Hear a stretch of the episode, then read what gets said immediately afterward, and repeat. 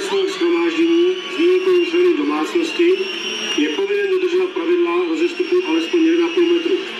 Při nedodržení těchto pravidel jsou účastníci shromáždění povinni používat ochranný prostředek dýchacích cest, který brání šíření kapének. Nedodržení těchto pravidel je protiprávním jednání. A ona nemá respirátor. Výborně, výborně, výborně, Ty to jsou mi panečku věci. výborně. Super. Nemůžeme, proč nemáte respirátor? Vy šikanujete, vy nás tady šikanují všude a vy podporujete, Proč? tak budete dodržovat, co máte aspoň, ne? To Proč? vám říkám, vy paní. Vy se dopouštíte teďka protiprávního jednání. Dopouštím? Protiprávního jednání, Proč? to bylo na, to bylo na Tohle se bylo za prvý, On si zaznamená, Za na prvý vy nedodržujete to, co napadení. máte. Co, jak to nedodržíte? Teďka za druhý, nemáte respirátor, když se... Respirátor, nemáte rozestupy. Máte tam kolegyni? Vy to S Máte tam přibývajícími týdny pandemie COVID-19 se proměňuje odpověď společnosti na přetrvávající ohrožení, které virus představuje. Mezi lidmi roste únava a vyčerpání, přibývá psychických onemocnění a objevuje se i sílící agresivita, nejen na sociálních sítích. Jak můžeme negativním projevům čelit? Jak překonávat propasti, které vznikají mezi lidmi? Bude na to stačit lepší komunikace? A jak by měla vypadat? Je pondělí 20. prosince. Tady je Lenka Kabrhelová a Vinohradská 12. Spravodajský podcast Českého rozhlasu. Jan Krajhanzel, sociální psycholog z katedry environmentálních studií Masarykovy univerzity v Brně. Dobrý den. Hezký den. My jsme tady ve Vinohradské 12 spolu mluvili naposledy loni na podzim. Bylo to během druhé vlny covidu a mluvili jsme tehdy o tom, jak společnost reaguje na pandemii a proč se v ní objevují tak ostré dělící linie. Teď jsme tedy o rok dál. Máme účinnou vakcínu, přeci jenom už nějaké možnosti, jak s pandemí bojovat, tu jsou, ale zdá se, že společnost, asi nejenom v Česku, se zdá rozdělenější, což se často projevuje třeba na debatě o očkování a tak dál. Čím to je, že si ty nálady tak vyostrují? Těch důvodů je opravdu jako celá řada. Ten rok znamenal vlastně velký stres pro prakticky všechny společenské skupiny a je jedno, jestli jste hospočtí nebo lidé, kteří mají třeba děti školou povinné a měli významnou část loňského školního roku ty děti doma. A nebo jste vlastně lékaři například. Ale toho stresu bylo pro všechny hodně, jsme všichni pod velkou zátěží a to samozřejmě potom výrazně přispívá k nějakému nárůstu toho společenského napětí. Kdybychom si to chtěli podrobněji rozebrat, tak si myslím, že je zajímavé bavit se o tom, jaké jsou tady nějaké dlouhodobé faktory, které činí tu českou společnost zranitelnější vůči těm zátěžím. A co jsou potom možná ještě nějaké startéry, některé spouštěcí impulzy vůči tomu napětí ve společnosti, které to ještě zase pruce zhoršují. No, my jsme v páteční epizodě Vinohradské 12 popisovali skrze příběhy tří lidí, co dělá ta vyhrocená komunikace konkrétně s lidskými vztahy. A snažili jsme se oslovovat i tu takzvanou druhou stranu, tedy ty lidi, kteří se třeba nechtějí nechat očkovat, ale vlastně nikdo s námi nechtěl mluvit. Většinou se ti respondenti zdráhali. Když se na to díváte svým pohledem sociálního psychologa, dá se nějak utřídit to, co lidem dává příslušnost třeba k té opačné straně, k té takzvané popíračské scéně? Čím je to vlastně motivováno? Myslím, že jste se teďka vlastně dotkla prvního toho problému a to je, jakým způsobem máme tendenci o celé té krizi a tom společenském konfliktu uvažovat. Že vlastně přemýšlíme o nějakých táborech, přemýšlíme o nějakých popíračích, odpíračích, přemýšlíme o nějakých naopak jako rouškařích, nebo někdo říká ovcích. Nějak si představujeme třeba tu roli vlády. A já si myslím, že tam je vlastně celá řada dneska stereotypů, které nám výrazně roztáčí to kolo toho konfliktu. Řada lidí si bude myslet, že ta vláda v tomhle třeba jedná z nějakých zlých úmyslů, že vlastně pro ně není důvěryhodná, budou jí přisuzovat celou řadu nekalých úmyslů a motivací. A teďka je vlastně celku jedno, jestli mluvíme o staré vládě nebo o nové vládě. Jo. Stejně tak myslím si, že třeba i ta takzvaná jakoby popíračská scéna je zase jako daleko pestřejší a fragmentarizovanější, než si možná takhle navenek mediálně umíme představit. Já si myslím, že tady budeme mít celou řadu lidí, kteří se třeba nechtějí nechat očkovat, ale zároveň třeba velmi důsledně dodržují ta opatření a snaží se nešířit třeba právě to riziko nákazy mezi ostatní. A naopak tady můžeme mít velké množství lidí, kteří třeba podstoupili očkování, ale podlehli dojmu falešnému bohužel, že to činí prakticky jako nezranitelnými tou infekcí a bezpečnými zcela pro ostatní. A to zase můžou být někdy i velmi často lidé, kteří tu infekci častěji roznášejí. Jsou i statistiky, které jsou k dispozici, které ukazují, že vlastně pokud lidé mají rizikový kontakt, tak třeba ti právě očkovaní podstupují daleko v menší míře nějaké potřebné testy, aby se ověřili, jestli sami tu infekci dále neroznášejí, než vlastně lidé, kteří jsou neočkovaní. Takže jenom bych byl trošku opatrný právě s těmi velkými škatulkami na ty tábory. Ale jestli můžu k vaší otázce. Ta otázka se dotýká právě toho, co můžou být ty důvody. My tady máme věci, které se popisují poměrně často, jako je nějaký nedostatek informací, špatně i podávaných informací. Já si myslím, že tím informačním sítem té společnosti, to, co nabízí třeba vláda, opravdu propadlo velké množství lidí, protože zdaleka ne všichni ve společnosti sledují třeba zpravodajská média, kde ty informace jsou na denním pořádku, ale je tady spoustu lidí, kteří žijí úplně jak v jiných vesmírech a pro ně jsou důležitější informace, řekněme, z nějakých nepolitických, nespravodajských kanálů a tam vlastně ty informace ne vždycky byly dostupné. Narážíme i na nějaké kognitivní limity různých skupin obyvatel. Máme tady velký problém umět si představit pořád, co je to vlastně ta exponenciála. Že to, že máme nějaké alarmující statistiky třeba u onkologických onemocnění z hlediska počtu nemocných nebo zemřelých. Takže v případě virového onemocnění je to opravdu jiný příběh, protože tam mám ten počet těch letadel, které vlastně každý den spadnou imaginárně a máme nějakých 100-200 mrtvých, tak může vám dále narůstat. To znamená, ta společnost na to musí nějakým způsobem reagovat. A musí na to být tedy vybavena tím, že tomu rozumí, jestli to správně chápu. Přesně a my tady máme celé skupiny, teďka to opravdu nechci nikoho zase stigmatizovat, ale jsou profese, které jsou připravenější třeba na práci s čísly a s daty a jsou profese, které jsou zdatnější třeba v manuální oblasti a jsou profese, které jsou třeba víc jakoby zaměřené na uměleckou činnost a podobně. A my prostě vidíme, že ne všichni jsou stejně dobře připraveni na vstřebávání, na dekodování těch informací.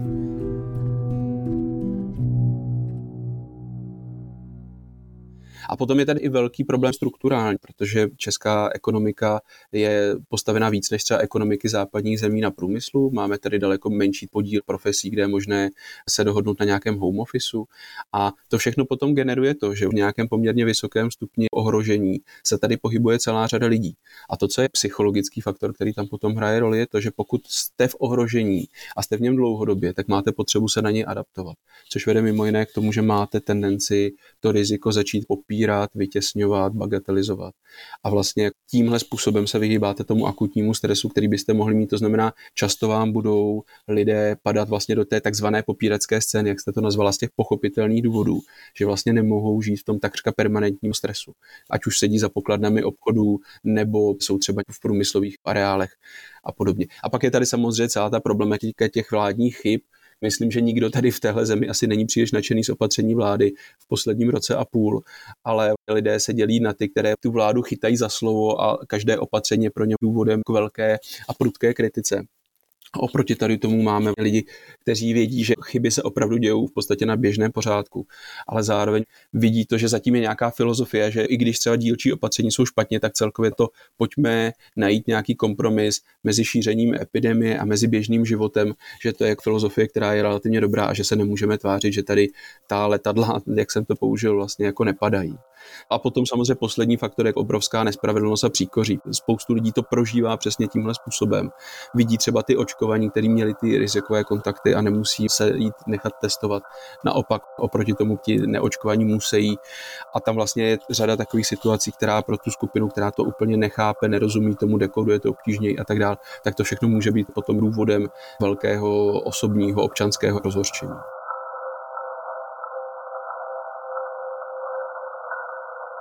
Já jsem tím samozřejmě také nechtěla vůbec nikoho stigmatizovat, spíš jsem jenom reflektovala to, co zaznívalo třeba i v těch rozhovorech, které jsme právě vedli pro tu páteční Vinohradskou 12, kde bylo vidět, že i ti respondenti to vnímají takhle rozděleně, takže to je prostě částečně realita asi, ve které mnozí z nás žijí v tuhle chvíli. Jak vy to čtete, tu situaci? Je to dělení na skupiny nějakou naší přirozeností, nebo to je umělá věc, ke které tíhneme, nebo nám to nějak zjednodušuje pohled na svět? Přesně všechny ty věci, které jste pojmenovala. Na jednu stranu ten svět je díky tomu pro nás, pro všechny vlastně přehlednější, jo? z hlediska toho přemýšlení o tom světě, z hlediska i toho, jak zaujímáme o svoje postoje.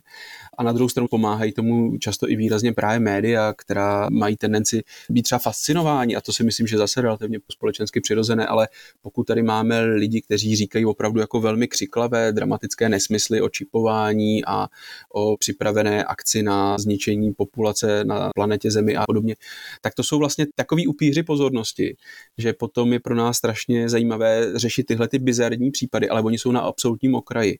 A myslím, že těchto lidí, kteří věří na čipy, je zhruba tak málo jako lidí, kteří věří, že by měl být permanentní lockdown.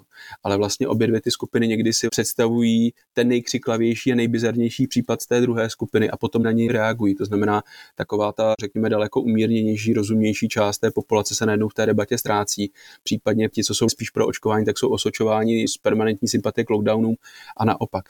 Já si myslím, že je hrozně důležité si uvědomit i právě pro nějakou práci, potom z hlediska zacílení vládní komunikace a podobně, že tady takovéhle tábory úplně neexistují. Že budou i poměrně různorodé z hlediska toho složení. Tady budou lidé, kteří do toho, řekněme, popíracká scéna vstupovali spíš z nějakých ezoterických pozic, New Age, s nějakou třeba hlubokou nedůvěrou v západní medicínu. A to zase není něco, co by se zrodilo ze dne na den, ale to je něco, co tady je dlouhodobě možná tomu i ta západní medicína v řadě ohledů zavdává důvod. Třeba důrazem na masovost té zdravotní péče. To znamená, to je nějaký dlouhodobý dluh, který máme v tom zdravotnictví, v nějaké humanizaci toho zdravotnictví. A vlastně tahle ta EZO komunita na to reaguje způsobem, že potom vylévá s tou vaničkou i to dítě. A potom je tady zase naopak ta skupina spíš politicky orientovaných, řekněme popíračů, kteří budou daleko více spochybňovat systém a to budou zase lidé od přesvědčených liberálů, kteří si myslí, že vláda nemá vůbec jakkoliv zasahovat do života svých občanů, má jim daleko více důvěřovat. Až po nacisty, takže zase tam ne každý popírač musí být Landa anebo Dušek. A to si myslím, že zase je důležité potom diferencovat v té práci s těmi skupinami.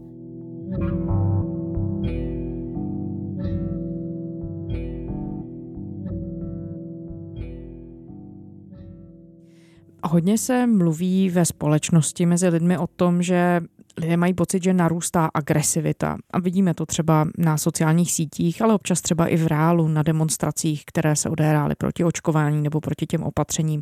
A to zase není jenom specificky česká věc. Odpovídá to i vašemu pozorování a třeba datům, které o společnosti máte, skutečně narůstá agresivita a čím se to dá vysvětlit? Je dobré si pojmenovat a vlastně přiznat, že úplně přesná data na tady tu konkrétní otázku v tuto chvíli nemáme. Ta sociální realita se vyvíjí daleko rychleji, než stíhají vycházet akademické publikace. Možná se něco podařilo vydat ve Velké Británii nebo ve Spojených státech, ale zase ta česká kulturní realita je v tomhle poměrně odlišná. Ale určitě, pokud sledujeme třeba sociální sítě, tak vidíme, že té agrese výrazně přibývá. Médii kolují ty excesy, které se dějí třeba konkrétním představitelům, třeba lékařské komory, pan doktor Kubek velkým terčem útoku. A rozhodně není bohužel ojedinělý tenhle případ. Myslím si, že nejsem žádný, žádný bolestí, nás jsem tedy na co zvyklý, ale eh, výhrušky eh, mé rodině a mým dětem, to je hluboko přes čáru a eh, s tím se samozřejmě zmířit nehodlám. Policie řeší sílící útoky, které souvisí s aktuální pandemickou situací. V poslední době se s výhruškami kvůli koronaviru setkali třeba ministr zdravotnictví v demisi Adam Vojtěch za ANO, prezident České lékařské komory Milan Kubek nebo hlavní hygienička Pavla Svrčinová. Policisté prošetřují i pokus o napadení premiéra v demisi a šéfa hnutí Ano Andreje Babiše. Premiér Babiš dnes řekl, že tzv. antivaxeři jsou agresivní a pod vlivem dezinformací. Bohužel ta agresivita lidí stoupá, protože oni se bojí, bojí se asi o svůj život, že dostanou to vakcínu, ale je to nesmysl. Na eskalující situaci už upozornili třeba středočiští záchranáři. Agresivita vůči zdravotníkům podle nich mezi pacienty roste. Třeba před nemocnicí v Kladně o víkendu někdo poškodil šest aut.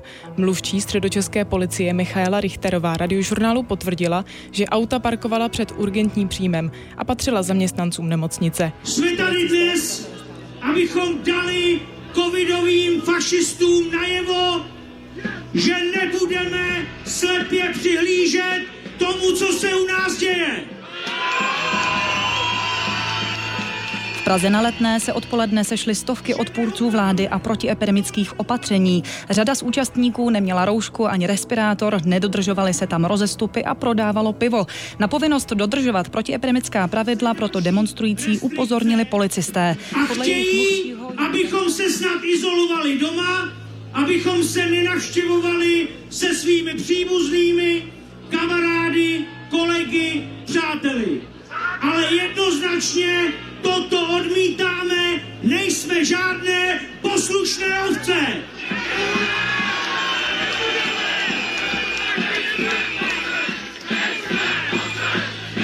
Oni vlastně pořadatelé i vyzývali k tomu, aby eh, nedošlo k žádnému násilí, že jsou tady antikonfliktní týmy a jsou tady vlastně antikonfliktní týmy i policejní. Takže eh, zatím minimálně do této chvíle nedošlo k žádné aktivitě nebo k nějakému, ale teď už pomalu asi eh, budeme muset podávat nějaké nové informace a uvidíme, jak se situace bude vyvíjet.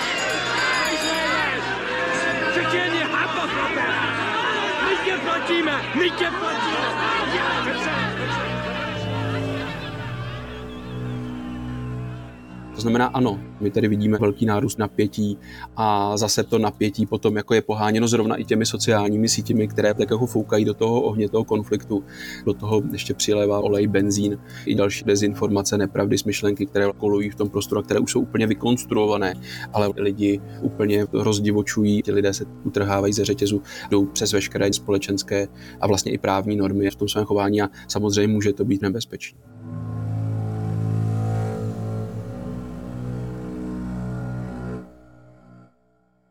Z druhé strany mnozí lidé reflektují to, a to se právě stalo i v té naší páteční epizodě, kde jeden z respondentů mluví o empatii, mluví o tom, že mu je smutno z toho, že ve společnosti podle něj chybí. Odpovídá tohle vašemu pozorování skutečně máme nedostatek empatie jako společnost? Myslím, že ano, že přirozeně v konfliktech obecně ta empatie se velmi často ztrácí. Je velmi těžké udržet současně v sobě hněv a vztek, který nějak potřebujeme ventilovat a zároveň jak u toho být ještě empatičtí. To je opravdu těžké a je to výzva pro nás, pro všechny. Možná zkoušet deeskalovat ten konflikt, zkoušet daleko více představit tu situaci těch druhých. Možná právě třeba tím, že si je nebudu představovat jako nějaké blázny s nějakými hliníkovými anténkami na hlavě, kteří nechtějí být ozářeni a bojí se toho čipování, anebo že oni si nebudou tu skupinu, která se očkuje, představovat jako absolutně tupé ovce, které poslouchají všemu, co se v médiích a ve vládě řekne. Ale vlastně jako zkoušet si jako naslouchat, zkoušet si hledat, z čeho, z jakých zdrojů kdo čerpáme, možná na sebe příliš netlačit, někdy se i vyslechnout. To si myslím, že je strašně důležité. A možná ještě, jak zmiňujete ten pořad páteční, já si myslím, že tam to jenom upozorňovalo na velmi důležitou věc, kterou bohužel velmi často i moji kolegové, psychologové a psycholožky přehlížejí. A to je, že se neustále mluví o tom, jak lidé mají trauma a jak jsou v depresi z toho, co je všechno zavřené a jak je omezen ten život. Ale pojďme si na rovinu říct, že tady máme obrovské množství lidí a ti vaši respondenti to dokazovali velmi přesvědčivě, kteří jsou depresivní, kteří jsou zoufalí, kteří jsou v podstatě traumatizovaní tím, že ta společnost nechá třeba takové množství lidí umírat. Že ta společnost je takovým způsobem třeba netečná vůči situaci dneska lékařů že vlastně jsme úplně zapomněli třeba na to, kolik pedagogů a pedagogů dneska každodenně riskuje svůj život. Navzdory tomu, že třeba mají několik očkování, tak přesto to očkování samozřejmě nikdy nemůže mít 100% efekt, zejména pokud je to u lidí v nějakém predůchodovém věku. A tady se vlastně odehrává celá řada tragédií na všech úrovních těch společností a je to ve všech částech toho spektra názorového. A myslím si, že je důležité si uvědomovat, že jako deprese nemá jenom jeden původ, ale má právě původ i třeba v tom, jak velká je tam nějaká necitlivost, bezohlednost vůči těm různým zájmovým skupinám.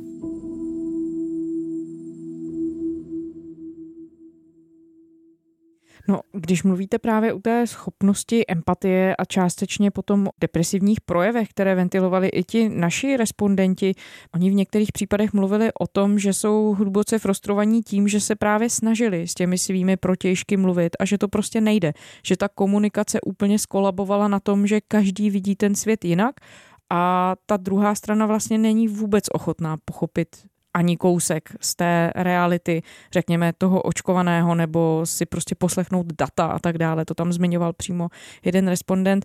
Jak z toho ven? Je na to nějaká odpověď praktická možná i? Můžeme ji hledat, ale mně přijde vlastně vůbec důležitý ten moment, že tohle to si dneska uvědomuje takové množství lidí. My třeba v sociální psychologii tohle víme docela dlouhodobě. To naše překvapení je asi menší než řady jiných lidí, ale asi je dobré si říct, že pořád jsme ve vleku nějakého silného racionalistického mýtu, který věří, že když lidem poskytneme ty správné informace, tak oni se budou správně o těch věcech přemýšlet a pak i správně chovat. A že vlastně to naše chování, ta naše motivace, to vnímání vůbec a vyhodnocování těch problémů je daleko jako složitější věc. A že třeba jsme v kontaktu nejenom s nějakými názory těch lidí, jako je právě ty ezoterika nebo nějaké antisystémové nálady a nedůvěry, ale že tady vlastně třeba obyčejná touha lidí po normálním světě. A že lidé pokud jim začnete brát to, že budeme žít v tom světě, na jaký oni byli zvyklí, který měli rádi, takže ti lidé budou velmi rezistentní v tom, aby si nechalo vzít. To si myslím, že je třeba strašně důležité i pro nějakou komunikaci změny klimatu. Stejně tak třeba nějaký druh jako psychologické logiky je i v tom, že než sedět někde zastrčeně v koutě a tam trpět a čekat, až se všechny ty nebezpečí a stresy přeženou, tak někteří lidé radši volí tu cestu té agrese, než se stáhnou do té pasivity, tak daleko radši jdou bojovat s nějak se systémem, což jim možná dává i nějaký pocit výlučnosti, spolupatřičnosti, že najednou jsou součástí nějaké širší skupiny, která bojuje za něco ušlechtilého jiného, jako je třeba svoboda. Takže vlastně myslím, že je důležité o něčem přestat sázet na ty informace, že to je ten jediný lék na všechny naše problémy společenské. A začít možná víc přemýšlet o těch životních situacích těch lidí, ať už je to na úrovni strukturálních socioekonomických důvodů, anebo je to na úrovni právě třeba i psychologické situace těch lidí, jaké prázdno jim boj proti některým spiknutím světovým a podobně může zaplňovat. A z hlediska té praktické roviny, co s tím, já si myslím, že je opravdu strašně důležité na jednu stranu nebýt fascinováni tou takzvaně popíračskou scénou. Ta tady jako nějaké podobě vždycky bude a neumím si představit společenské opatření, které by to mohlo zlomit. Ale důležité je celkově se snažit, aby ta skupina nerostla, aby se neposilovala, aby bylo respektováno, pokud i někdo se rozhodne neočkovat, ale zároveň se chová bezpečně vůči ostatním, tak aby to bylo předmětem respektu. Ale zároveň, aby ta komunikace celkově byla trpělivá, laskavá a zároveň ano, pokud někdo se dopouští násilí, pokud někdo ohrožuje zdraví jiných a aktivně, tak samozřejmě je důležité, aby třeba represivní složky státu zasáhly. Ten stát musí mít nějakou imunitní reakci, musí být schopné nějaké odpovědi, pokud někdo ohrožuje fungování jeho institucí nebo se dopouští trestných činů vůči jeho příslušníkům. Takže kombinace vlastně té laskavosti vůči pokud možno všem 90% společnosti, eh, možná 95, 98, ale prostě pokud někdo potom chce volit nějaké násilné prostředky nebo chce sabotovat činnost toho státu, tak si myslím, že ty bezpečnostní složky by měly nás všechny ostatní před těmihle lidmi chránit. A tam možná ještě já si opravdu čekám, kdy ti lidé, kteří šíří i takzvané alternativní pravdy o covidu, tak jasně vstanou a řeknou, že se distancují od jakýchkoliv projevů násilí, že se distancují od nějakého útoku osobních na některé ty představitele, třeba lékařské komory a jasně řeknou, že třeba ano, nemusíte se očkovat, ale jako očekávám, že budete se všichni chovat tak, abyste nešířili tu nákazu mezi populaci, že to není žádné hrdinství nosit roušku pod nosem nebo pod bradou, to není žádné hrdinství záměrně kašlat na lidi v tramvaji nebo něco podobného, že to jako není ta cesta, kterou my hlásíme a že ti různí Jaroslavové, Duškové, jiní sdělové, ledečtí a podobně řeknou, hele, my si to představíme možná trošku jinak než média, než vláda, ale s tímhle my jsme nikdy nesouhlasili a proti tomu jasně jsme.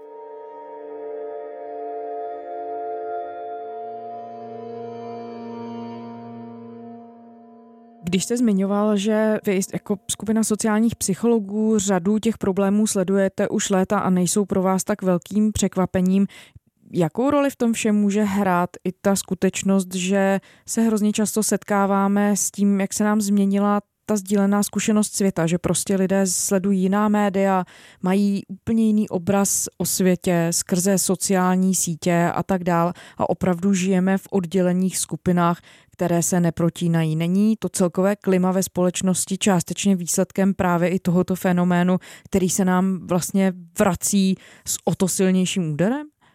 Rozhodně ano. Sociální sítě výrazně pomohly zvýšení tenze v té společnosti.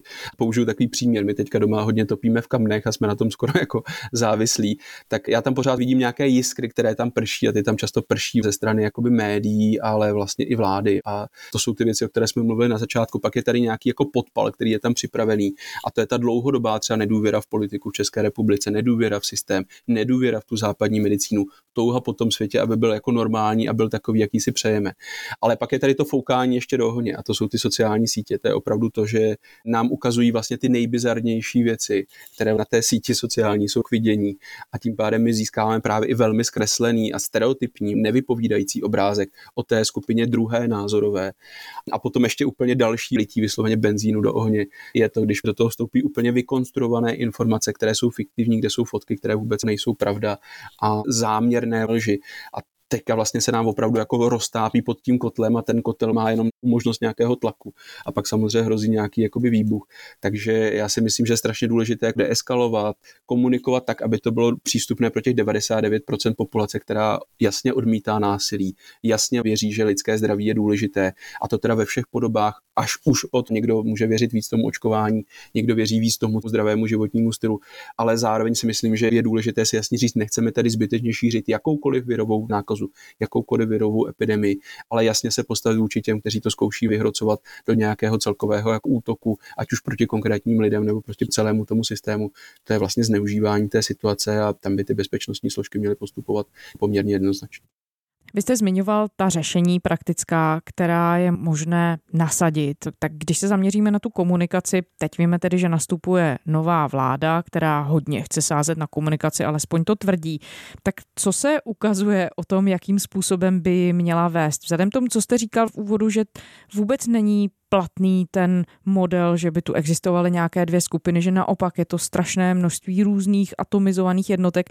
Neměla by právě ta komunikace ano, možná znít jedním hlasem, ale neměla by být rozrůzená, že by vláda k těm různým skupinám mluvila různě tak, aby ty skupiny vůbec byly schopné rozumět? Určitě souhlasím s tím, že je důležité obracet se i k konkrétním skupinám a tím příslušným tónem a celkově si myslím, že by tím leitmotivem, tím jednotícím to neměla být láskavost v té komunikaci. Ale zároveň pořád bych si nemyslel, že můžeme tu pandemii, nebo to, jak se šíří teďka u nás, že to můžeme hodit jenom na tu skupinu, která se proti očkování vymezuje. Oni nám potom můžou začít sehrávat roli nějakých jako obětních beránků té společnosti. A to je velmi jako nepříznivá dynamika. Oni se ostatně potom cítí jako oběti, nebo jako dokonce nějaký noví dizidenti, nebo někteří dokonce jako nějací noví židé za protektorátu, což jsou věci, které jsou samozřejmě absurdní, ale na druhou stranu nedělejme z nich obětní beránky toho, co se teďka vlastně aktuálně děje. Ta vláda prostě pokud by nebyla jenom fascinována touhle skupinou, tak by mohla daleko intenzivněji podporovat třeba testování ve firmách, to, aby firmy dávaly jako home office, tam se nám šíří velké množství nákazí. Zhruba každý druhý člověk se nakazí ve svém zaměstnání.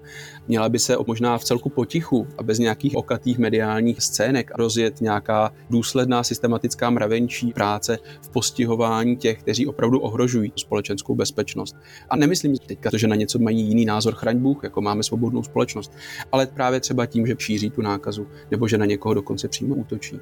A stejně tak máme poměrně nedostatečné kapacity z hlediska toho očkování. Tady teďka velký zájem o boostry a ty kapacity zaostávají. Takže já vlastně chci říct, že není to jenom o té komunikaci a rozhodně to není jenom o těch, kteří se okatě proti tomu vymezí, ale vlastně je tady jako řada i rezerv na straně státu, kde by ten stát zapracoval na nastavení těch procesů, na zvýšení těch kapacit i vůbec jako dodržování svých vlastních pravidel, tak si myslím, že můžeme potlačovat a snižovat tu míru té virové nálože ve společnosti možná daleko účinněji, než diskutovat s tou skupinou úplně nejzarytějších a nejurputnějších popíračů čehokoliv, kteří právě věří na ty bájné čipy v hlavě, ale že vlastně bych byl v tom daleko jak praktičtější, pragmatičtější a neskoušel to vlastně jakoby zachránit jenom tou komunikací, protože to je podle mě ten slabší konec toho provazu.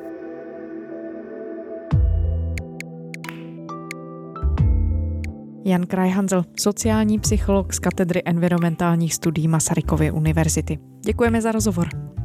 Děkuji za pozvání, mějte se hezky.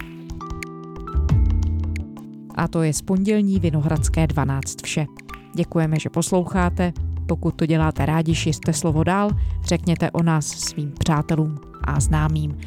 Naše epizody najdete kdykoliv na serveru iRozhlas.cz a také ve všech podcastových aplikacích. A psát nám můžete na adresu vinohradská12 zavináč rozhlas.cz To byla Lenka Kabrhelová. Těším se zítra.